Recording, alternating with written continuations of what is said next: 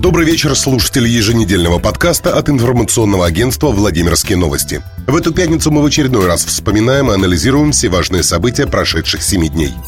Главная тема недели. Еще в 2018 году Светлана Орлова оставила новому губернатору сюрприз, запретив самостоятельно назначать заместителей. И вот в законодательном собрании Владимирской области наконец согласовали замов губернатора. Правда, не всех. Политическая фортуна улыбнулась Аркадию Боцан-Харченко и Игорю Маховикову. Еще двоих кандидатов на должность вице-губернаторов Максима Брусенцова и Александра Байера парламентарии пока прокатили с назначениями. Брусенцову больше часа задавали каверзные вопросы касательно развития промышленности и экономики, а у Байера интересовались, что же ждет ЖКХ 33-го региона и когда придет долгожданная мусорная реформа.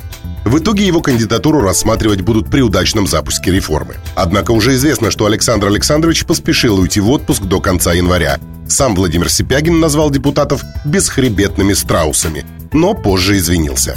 Напомним, на прошлой неделе появилась официальная информация, что из региона уплывет «золотая рыбка». Контракт с Мариной Чекуновой не продлили. В обладминистрации она останется до 20 декабря, а затем отправится в Москву, где займет должность на федеральном уровне. Перестанет работать в команде Сипягина и Вячеслав Климанов, руководивший представительством 33-го региона в столице. Его отправили на пенсию и уже нашли замену – Михаила Каратаева. Ранее он возглавлял такое же управление, но в Орловской области.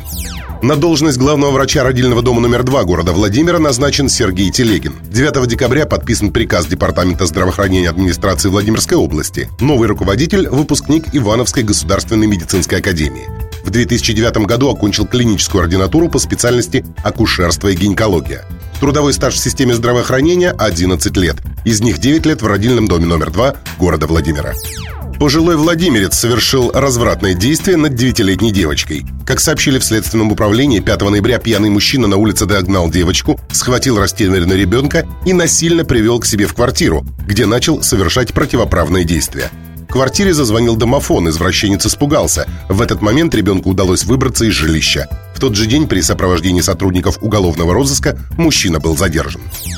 И о хороших новостях. С 1 января тарифы на услуги ЖКХ не вырастут. Об этом заявили во Владимирском Белом доме. Однако уже 1 июля со второго полугодия тепло станет дороже почти на 4, холодная вода на 2,6, электричество на 5, а природный газ на 3%. 31 декабря власти Владимирской области будут отдыхать. Соответствующий указ подписал губернатор Сипягин. Чиновники ради этого отработают субботу, 28 декабря. Будет ли последний день года выходным для других категорий граждан, решили оставить на усмотрение работодателей.